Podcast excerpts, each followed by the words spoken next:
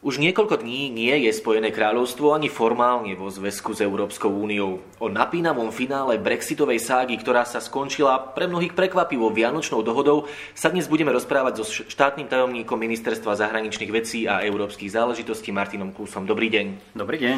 Pán štátny tajomník, od štedrého dňa cez Nový rok až dodnes ste už poskytli, hadam, pol tucta rozhovorov pre slovenské médiá a napísali pár komentárov o Brexite. No predsa len, ak by ste mali v niekoľkých vetách povedať, aký vzťah a za akých podmienok teraz bude medzi Londýnom a Európskou 27. Čo by ste povedali? No, pán Boh zaplať za to, že sme sa dohodli. Toto je naozaj dobrá správa pre nás všetkých na oboch stranách kanálu La Manche a dobrá správa je to preto, lebo máme dnes nejaký rámec, na základe ktorého môžeme fungovať a ďalej náš tovar nebude podliehať precleniu a takisto sú garantované sociálne práva občanov, ktorí budú žiť na oboch stranách La Manche. Čiže e, všetky tie priority, ktoré boli dôležité pre Slovensko, sa podarilo dotiahnuť. A ako sa bude ďalej e, vyvíjať náš vzťah, máme teraz našťastie e, v spoločných rukách. Treba povedať, že vy ste pozorne ako politik venujúci sa európskym záležitostiam sledovali doslova od toho roku 2016, že táto dohoda sa nerodila ľahko. Prečo podľa vás?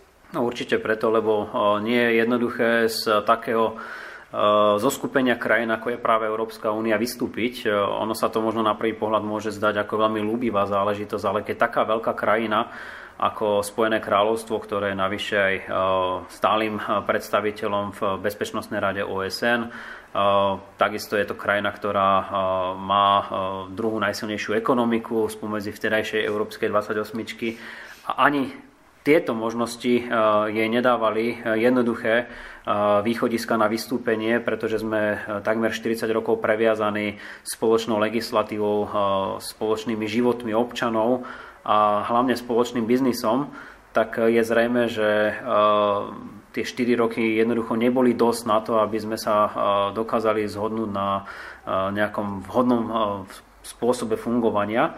A toto sa nakoniec podarilo dotiahnuť v dohode, ktorá je ale e, podľa mňa len východiskom pre ďalšie e, vyjednávania o nejakých budúcich vzťahoch. Už ste niečo naznačili. No a teraz sa tu otvárajú výzvy pre rok 2021.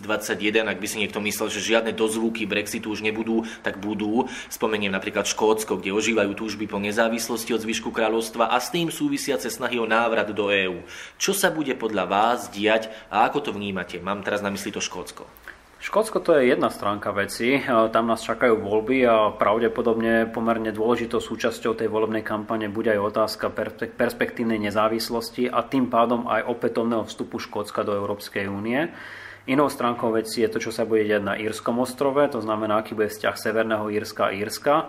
A takisto sme zachytili Gibraltar, ktorý je formálne súčasťou Spojeného kráľovstva, ale v tejto chvíli ďalej e, súčasťou šengenského priestoru. Čiže ak e, ambíciou brexiterov bolo dosiahnuť zvýšenie miery suverenity, no tak e, ukazuje sa, že nie celkom sa im to podarilo, pretože Spojené kráľovstvo do istej miery stráca dosah na niektoré diania, ktoré môžu mať až fatálny charakter, pokiaľ ide o budúcnosť Spojeného kráľovstva ako takého. Nehovoriac o tom, že tu máme ešte aj globálne faktory, ktoré budú vplývať na váhu Spojeného kráľovstva. Nastupuje nám nová americká administratíva s novým americkým prezidentom, čiže vo veľkej miere bude záležať na tom, či napríklad táto nebude mať ambíciu dohodnúť sa na nejaké obchodné zmluve skôr s nami, s Európskym spoločenstvom 27 štátov, ako so samotným Spojeným kráľovstvom, keďže Donald Trump, ktorý toto vyhlasoval v úrade, končí. Máme tu Čínu, máme tu Japonsko, Austráliu, Indiu a mnohé ďalšie veľmoci, ktoré dávajú prednosť dohode práve z EU27 ako so Spojeným kráľovstvom. Čiže tu sa môže na konci dňa ukazovať, že budú ťahať za kratší koniec a na konci dňa toto celé môže znamenať, že by sa Spojené kráľovstvo mohlo paradoxne e, pokúsiť opäť približiť e, skôr k nám ako ísť svojou vlastnou cestou, ktorá sa v tomto prípade, v tomto globálnom svete neukazuje ako celkom schodná. Rozumiem. Koľko, hadam aj do 100 tisíc Slovákov a Sloveniek žije podľa registrácií, ktoré máme a pracuje na britských ostrovoch dlhodobejšie, tí sa zaregistrovali, sú anglickým slangom povedané na tom OK, ale poďme teraz k Slovákom, ktorí sa ešte len chystajú do Spojeného kráľovstva. Čo sa pre nich zmenilo? To je otázka, ktorú si dnes mnohí z našich spoluobčanov kladú.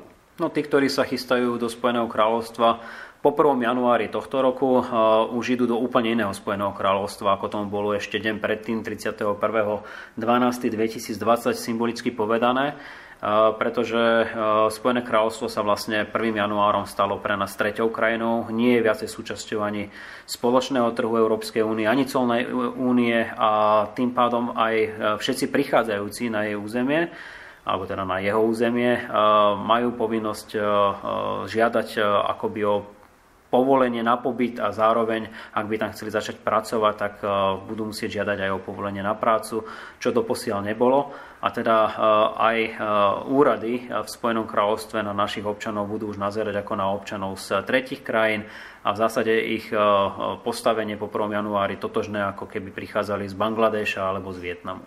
A teda len pre úplnosť, čo všetko sa zmenilo, respektíve nezmenilo pre Slovákov a Slovenky vo Veľkej Británii, ktorí tam už sú, a to možno teraz reagujem aj na priority, ktoré my sme mali v týchto rokovaniach, aby, aby neboli nejako poškodené ich práva.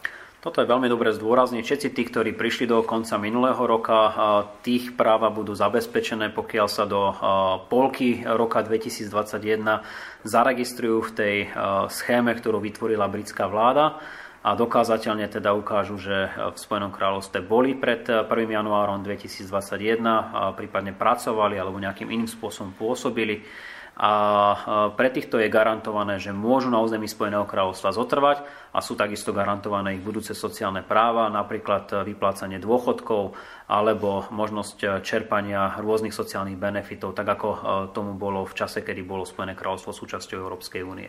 No a záverom, niektorí francúzski predstavitelia, aj vaši kolegovia na najvyšších poschodiach francúzskej politiky či diplomacie tieto dni v rozhovoroch o Brexite hovoria, že, citujem, populizmus pseudosuverenity je v Európe na naďalej prítomný. A tak mi nedá na záver sa neopýtať, nielen ako štátneho tajomníka či politika, ale ako politológa a akademika, ako vy vlastne Brexit hodnotíte? Je to jedna veľká strata alebo prirodzený vývoj, s ktorým jednoducho máme v EU počítať? Tak hovorí sa, že mnohí sa musia naučiť na vlastných chybách, že ich rozhodnutie nebolo úplne ideálne. Nechcem v tomto prípade predikovať, ale mám taký pocit, že viacerí Briti si už aj uvedomili, že s tým vystúpením to možno nebol až taký dobrý nápad Napríklad bezprostredne po 1. januári majú problém mnohí britskí občania vôbec vycestovať na územie Európskej únie, pretože pandemické opatrenia napríklad v Holandsku, ale aj na Slovensku sa doposiaľ vzťahovali na občanov tzv. tretich krajín a nie na občanov Spojeného kráľovstva, ale po 1. januári je Spojené kráľovstvo pre nás treťou krajinou tak ako my pre nich a tým pádom už na vlastnej koži mnohí pocitili, že aké je to akoby získať naspäť suverenitu. Nehovoriac už o tom, že ako som spomínal na príkladoch Severného Írska, Škótska, Gibraltáru a mnohých ďalších je vidieť, že to s tou suverenitou v 21. storočí už nie je tak ako v 19. storočí, kedy Spojené kráľovstvo bolo veľmocou, nad ktorou slnko nezapadalo. Takže asi sa budú musieť naši priatelia v Spojenom kráľovstve zamyslieť nad svojim hlasovaním v roku 2016. Budú vidieť, ako im to bude fungovať mimo Európskej únie a počase verím tomu, že prehodnotia svoj vzťah a možno sa k nám budú chcieť opäť vrátiť. Tak či onak, aj skvelé vzťahy a inšpiratívne britské umenie a kultúra, to všetko nám ostáva vďaka za to. No a ďakujem veľmi pekne aj vám za rozhovor, pán štátny tajomník rezortu diplomácie Martin Klus a budeme sa tešiť niekedy opäť na budúce. Takisto ďakujem pekne, takisto si prajem, aby naše priateľské a spojenecké vzťahy zostali čo najpevnejšie a budem sa tešiť, keď sa nielen o tejto téme opäť porozprávame.